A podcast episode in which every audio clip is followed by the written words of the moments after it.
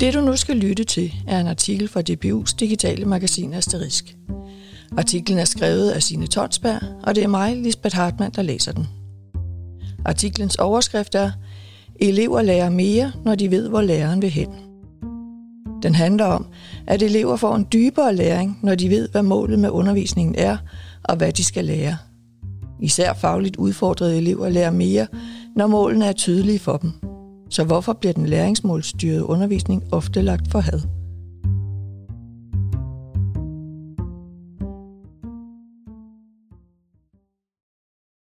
Hvad skal mine elever lave, eller hvad skal mine elever lære? Det lyder måske bare som to uskyldige hverdagsspørgsmål i et lærerhoved, men ser vi på den viden, vi har om elevernes læring, er det ikke ligegyldigt, hvilket af de to spørgsmål læreren stiller sig selv først, påpeger Thomas Højgaard, der er lektor på DPU Aarhus Universitet og har forsket i og været optaget af målstyret undervisning i mere end 20 år. Han forklarer. Når du starter med at besvare spørgsmålet, hvad skal eleverne lave i dag, så bliver du mere aktivitetsmanager end lærer. I skolen er vi jo sammen, fordi nogen skal lære noget. Derfor må vi også først og fremmest gøre os nogle overvejelser om, hvad eleverne skal lære. Med udgangspunkt i det, kan vi så derefter spørge, hvad eleverne så skal lave, for bedst muligt at lære det, vi gerne vil have, at de lærer. Og essensen i læringsmålstyret undervisning er, at alle beslutninger i et klasserum bliver underordnet spørgsmålet, hvad skal eleverne lære? Det er sund logik at styre undervisningen efter nogle mål for, hvad eleverne skal lære. Det modsatte er næsten utænkeligt, for hvem kan forestille sig en undervisning uden mål, spørger Thomas Højgaard. Der findes flere forskellige slags læringsmål, for eksempel videns-, færdigheds- og kompetencemål. Og der er sagt og skrevet meget om læringsmålstyret undervisning. I sin essens handler det om, at man som lærer har et didaktisk pejlemærke at styre sin undervisning efter, pointerer Thomas Højgaard. Han har med egne ord beskæftiget sig med læringsmålstyret undervisning længe før det blev mainstream. Siden han i 1998 stod hul på sin Ph.D.-afhandling, har han samarbejdet med, observeret og rådgivet hundredvis af lærere om målstyret undervisning, og hans konklusion er klar. Det er tydeligt, at når du som lærer sammen med dine fagkolleger har haft tid til at gøre dig tanker om målet med f.eks. et forløb, så er du meget mere robust over for alle mulige andre dagsordner, der kan påvirke undervisningen. Når du har dit mål i hovedet, så ved du både, hvad I er i gang med de næste tre uger i klassen, og du ved, hvad du vil med din undervisning i dag. Når den røde tråd er så stærk, så kan du også i højere grad være fleksibel i din undervisning, når du står i klassen. Og det gavner elevernes læring, siger Thomas Højgaard. Han giver et konkret eksempel fra en 6. klasse, hvor han netop har været ude og observere. Her arbejder matematiklæreren med at udvikle elevernes modelleringskompetence.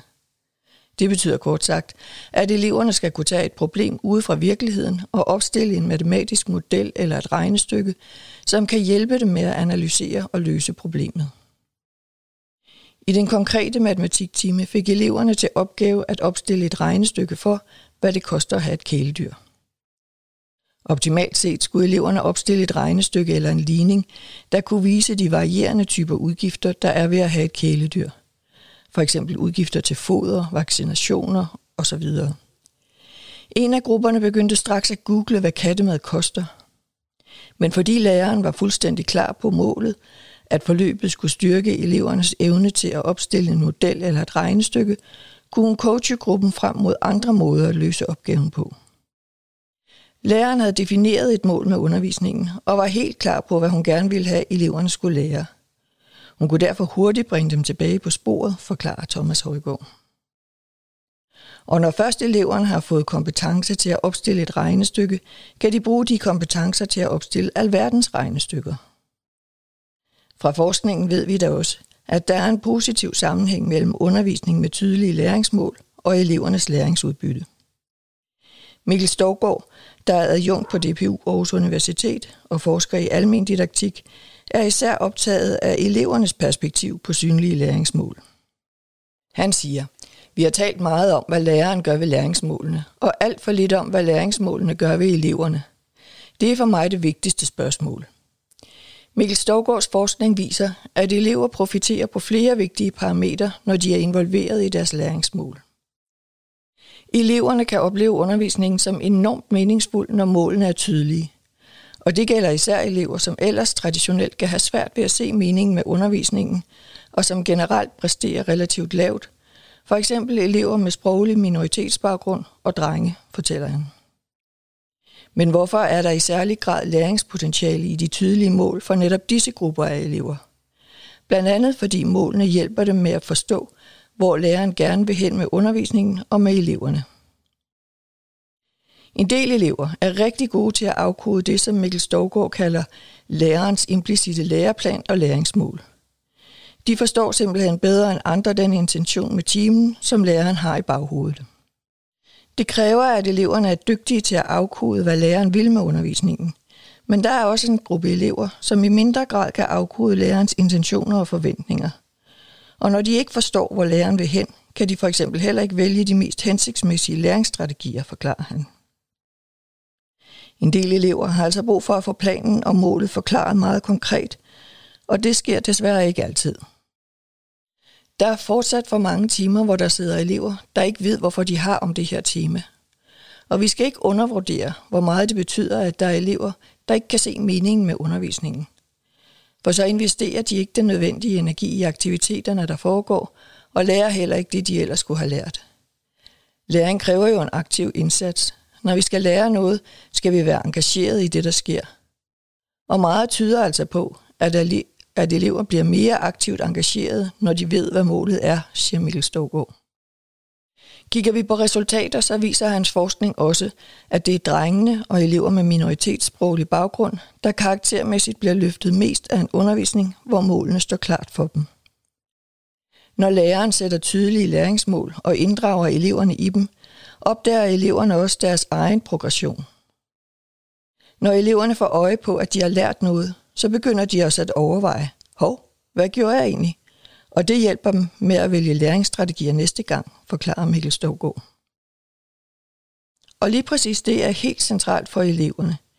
I Mikkel Stovgaards interviews med elever fremhæver mange af dem, at de tydelige læringsmål gør, at de bliver, op, bliver bevidste om, at der skal en arbejdsindsats til.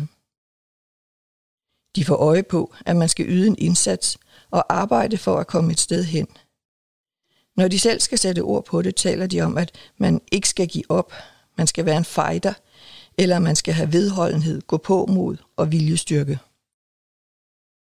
En anden gennemgående pointe i de mange elevinterviews, han har lavet, er, at eleverne oplever, at de bliver taget alvorligt, når de bliver inddraget i deres læringsmål.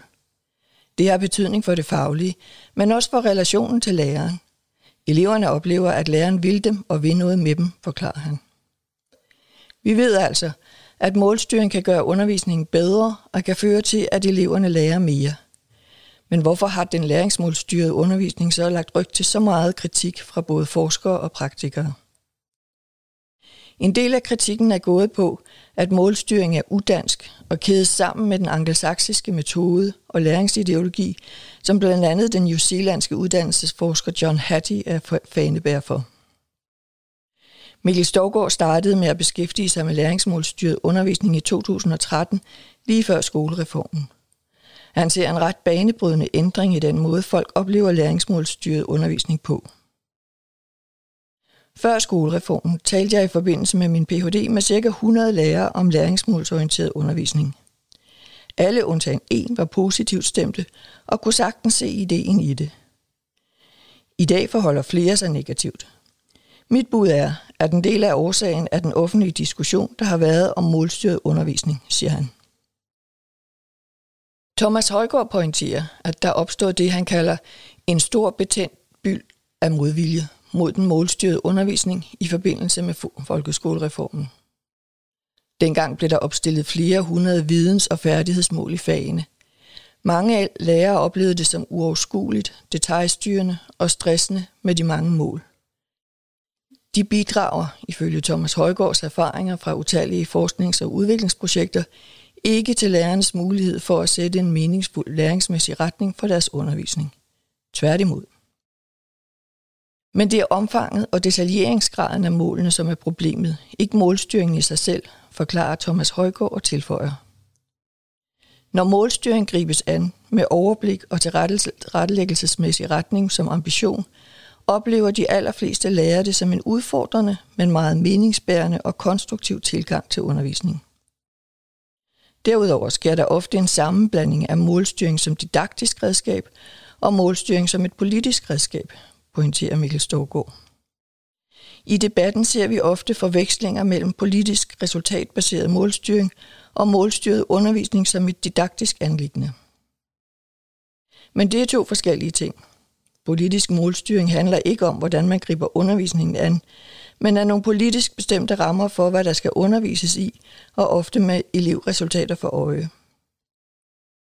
Et af de nationale politisk vedtagende mål for folkeskolen er for eksempel, at skolen skal udfordre alle elever, så de bliver så dygtige de kan. Det er blandt andet operationaliseret i et konkret måltal for, at mindst 80 procent af eleverne skal være gode til at læse og regne i de nationale test. Men det politiske ønske har ikke nødvendigvis noget at gøre med den didaktiske målstyring i den enkelte undervisningssituation. Didaktisk målstyring handler, som Thomas Højgaard jo så enkelt udtrykker det, om at tilrettelægge sin undervisning efter grundspørgsmålet. Hvad skal mine elever lære? Og hvad skal de lave for bedst muligt at lære det? Det handler altså om lærerens didaktiske valg før, under og efter en konkret undervisningssituation. Og den opgave kan ikke udliciteres til et lærebogssystem eller en digital læremiddelportal. Det at sætte mål er en håndholdt aktivitet, som den enkelte lærer sammen med sit fagteam fintuner og tilpasser den enkelte klasse. Vores lærebogssystemer og lærers læringsportaler er proppet med gode opgaver, men det fører ikke nødvendigvis til god undervisning eller god læring, at de opgaver bliver stillet i et klasserum. For det er jo ultimativt læreren, der faciliteter og rammesætter elevernes refleksioner, handlinger og diskussioner, som jo er det, der giver læring forklarer Thomas Højgaard. Han pointerer, at hvis man udelukkende følger de præfabrikerede undervisningsforløb, så kommer lærebøger og læremiddelportaler til at legitimere en rent aktivitetsdrevet tilrettelæggelse af undervisningen. Og det er jo netop det, den målstyrede undervisning gør op med, understreger Thomas Højgaard. Så lad os slutte, hvor vi begyndte. Eleverne kan sagtens få en masse viden og færdigheder af alle de her gode opgaver og aktiviteter. Men vi underviser jo for at lære mennesker noget. Og så skal aktiviteten underordnes læringen.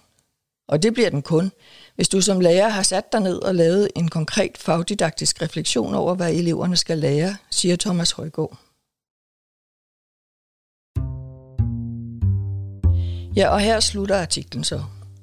I den skrevne version er der, udover den tekst, du har hørt her, nogle faktabokse, lidt mere information om Thomas Højgaard og Mikkel Stovgaard, og en henvisning til, hvor du kan se og læse mere om emnet.